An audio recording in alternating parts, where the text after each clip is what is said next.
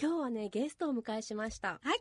私の師匠競技麻雀のプロ雀士また麻雀解説者としてもご活躍の土田光翔さんです。おはようございますおはようございます。お。はようございます。よろしくお願いいたします。よろしくお願いします。あの土田さんというのは私ちょっとあの あんまりね慣れない。ですね土田先生っていつもお呼びしているので、はい。先生とあの言わせてください、はい。土田先生の正式な肩書きは最高位制日本プロ麻雀協会特別顧問ということです。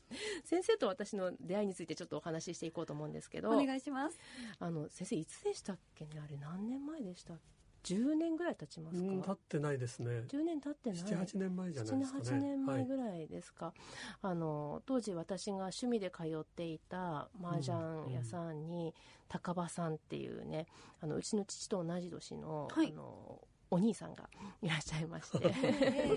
その高場さんに土田先生の主催するレーブリーグっていう、まあ、女性のによるあの麻雀の競技集団に誘っていただいた、そこに先生がいらっしゃる、はいはい。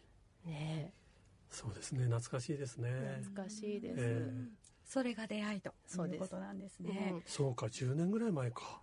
いやどうでしょう。そうですね。そうでね私今日ここにレポートいっぱい持ってきたんですよ。これレーブリーグっていうのはあのレポートを書かされるんですね。ああそうなんですか。そう。あの、麻雀した後に。そう。こうやってあの私はね今日の目標とかできたことできなかったこととかって書いてこうやって先生にね2枚 ,2 枚も3枚もお手紙を頂戴すると。あえー、じゃあ東子先生がその試合の、まあ、反省とかそう。そういうものを書いたレポートを先生が先生に お出ししてそしてなんか赤ペン先生みたいな感じでお返事書いてくださるんですか、うん。先生でもこれレーブリーグどんな今まあ10年経ちますけど、ええ。どんなお考えでこう主催されていたんですか？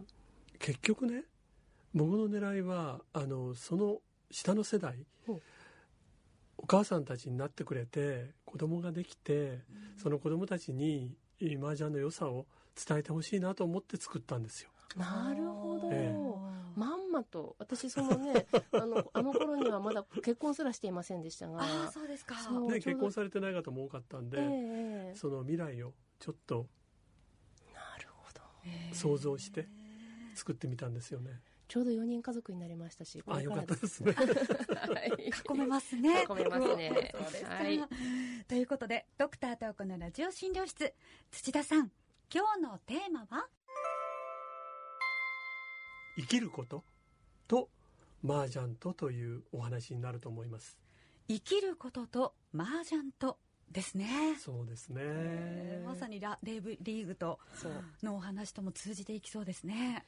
先生と私とでよくこうした生きることと麻雀との,、あのまあ、共通というか結局一緒だよねっていう話をすると思うんですけれども。結局打つと麻雀をするということは生きることを学ぶということですね。もうそれに尽きると思ってて麻雀っていうと皆さんすぐ勝ち負けだとか上がっただとかなんだとかっていうそっちの方向に、えー向きがちなんですが実はそうではなくて生きることを学ぶということは自分を知ることを学ぶということに通じているので自分知らなかったらどう生きていっていいかわからないじゃないですか。うん。で麻雀というこれは生き物なんですけれども、生き物はそれを教えてくれる。非常に重要なあー媒体なんですよね。いやそう思いますあの私ねその今ここ大量にあるレポートのどこだったかもうこれこれいっぱいあるから 探せないんですけど、あの何回目かでそれまで私は自分が勝ちたくて勝つと気持ちいいから麻雀をやってきたんですけどこのレーブリングを通してなんかねな窮地に立たされた自分がどういう振る舞いをするのかをまざまざと見せつけられているような、まあ、ちょっと恥ずかしかったりとか自分ってこんなちっぽけな人間なのかって思うことがあったりしてもうどこを切っても金太郎飴みたいですよねみたいな レポートを書いたことがあったんです。で私こんなこと書くのなんかもう気持ち悪い人間なんじゃないかなと思って書いたんですけど先生はそうじゃなくてそれを肯定してくださったんですよね。まあ、まさにその通りであの自分があの弱い自分の弱さとか醜さとか情けなさとか日常生活ではなかなか見つけることができないっていうか見ないようにしてる自分がいてところが麻雀するとそれが赤裸々に見えてきてああそういうところもあるんだな自分はって。であの人生結局詰まるところ幸せでいたいってみんな誰しもが思ってるわけですよ、うんうんはい。幸せな時間を1分でも多くうん過ごせたらいいなと思っている時にじゃあそれってどうやったら味わえるのかって言ったら別物質的なものじゃないんですよね。結局、うんお金でもないし物でもないし結局精神的なもので自分が愛されてるとか共感されてるという時が一番幸せを感じるはずなんですよ。はい。そのためにはどう打ったらいいのかっていうのがねうん。麻雀が問いかけている人間へのお非常に大きな命題なんですけれどもね。あの私自分の仕事をしていて、まあ、麻雀と医療をたあの一緒にするとちょっと不謹慎だって言われることも時々あるんですけども、まあ、そういった声はちょっとごめんなさいって言っとくことにしてあのあると思うんですよ。例えば麻雀でももう絶対勝てないって分かる局面ありますよね。ありますあります。でその時に自分がどう振る舞うかっていうことってすごく自分を試されてると思うんですよ、で病気ってもう絶対に治らないっていう局面って絶対あるんです、それを受け入れてじゃあその後どう生きていくのかっていうこの腹のくくり方とでもいうかそういった精神性っていうものを感じることあるんですね。で人生ってやり直しできないですから病気になったらもうそれまでよってこともあるんですけど麻雀ってすごくコンパクトに、まあ、その曲が終わったらまた次に行けますよね。いわばまた新しい人生を生き直すことができるようなこともあるかなと思うんです。だからそういったそのどうにもなんない時の持っていき方って実はものすごい学びなんじゃないかって思ってるんですけど。そうですね。あのーまあ厳密に言うとお麻雀もおもう後がないっていうかあ全部つながってるので1ゲーム終わったからはい終わりということではなくその先その先って今日麻雀をやめない限りずっと続いていくものじゃないですか、なるほど。だからそういう視点で、えー見て考えていかなければいけなくて絶対絶命になってても、うん。いつか必ず復活できるという思いを抱かないと失望ばかりで、えー投げやりになったりえーしてしまう。人生と一緒なんですけれども自暴自棄になったりするところを踏みとどまるための力を養うっていうことが麻雀には問われてるかなと。なるほど。次があるぞええ、先があるんで、あの人生はそそれこそ、ね、いつ終着駅が来るか分かりませんけれども麻雀も自分があやめようと思う日まで、えーやり続けられるんでずーっと続いているものだという前提で、えー判断していかなければいけないゲームなんですよ、じゃあ因果応報ってありますか？あります。必ずあります。怖いほどにあります。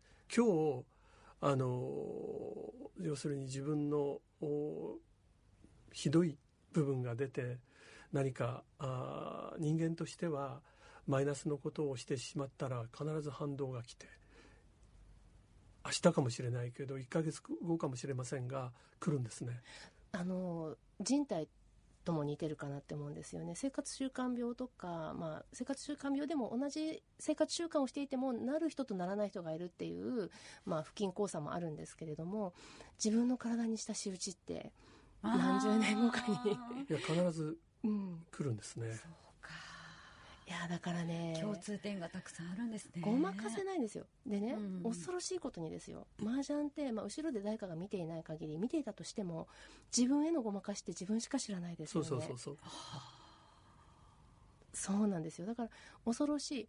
目をつむって生きようと思ったら生きられちゃうし。そうですね。うん。でもか因果応報は起こるんで自分はそれ気づけるんですけれどもなぜそんなことが起きたのかその時は気づけないんですがずっと振り返ればあの時のこれがっていうことを思い出せる。思い出すことができる。どっちが幸せですか？え？あの気づかないでそのまんま。いや気づけた方が幸せですね、気づけた方が幸せですか、ええ改善できるんで。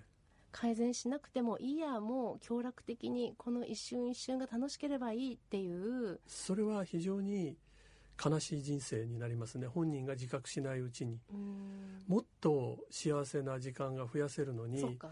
もったいないなっあて思いますね。なんかねその視界視野ってすごく大事だと思うんです、ええその刹那的に生きることっていうのを、ともすれば私たち医療従事者から見るともったいないもっとちゃんと治療に向き合っていれば、そんな残りの人生いいんだいいんだ俺なんてってぽっくりいけばいいんだっていうようなことをおっしゃる方々にもそうじゃない視野を見せてあげたいっていつも思うんですけどそれですよ。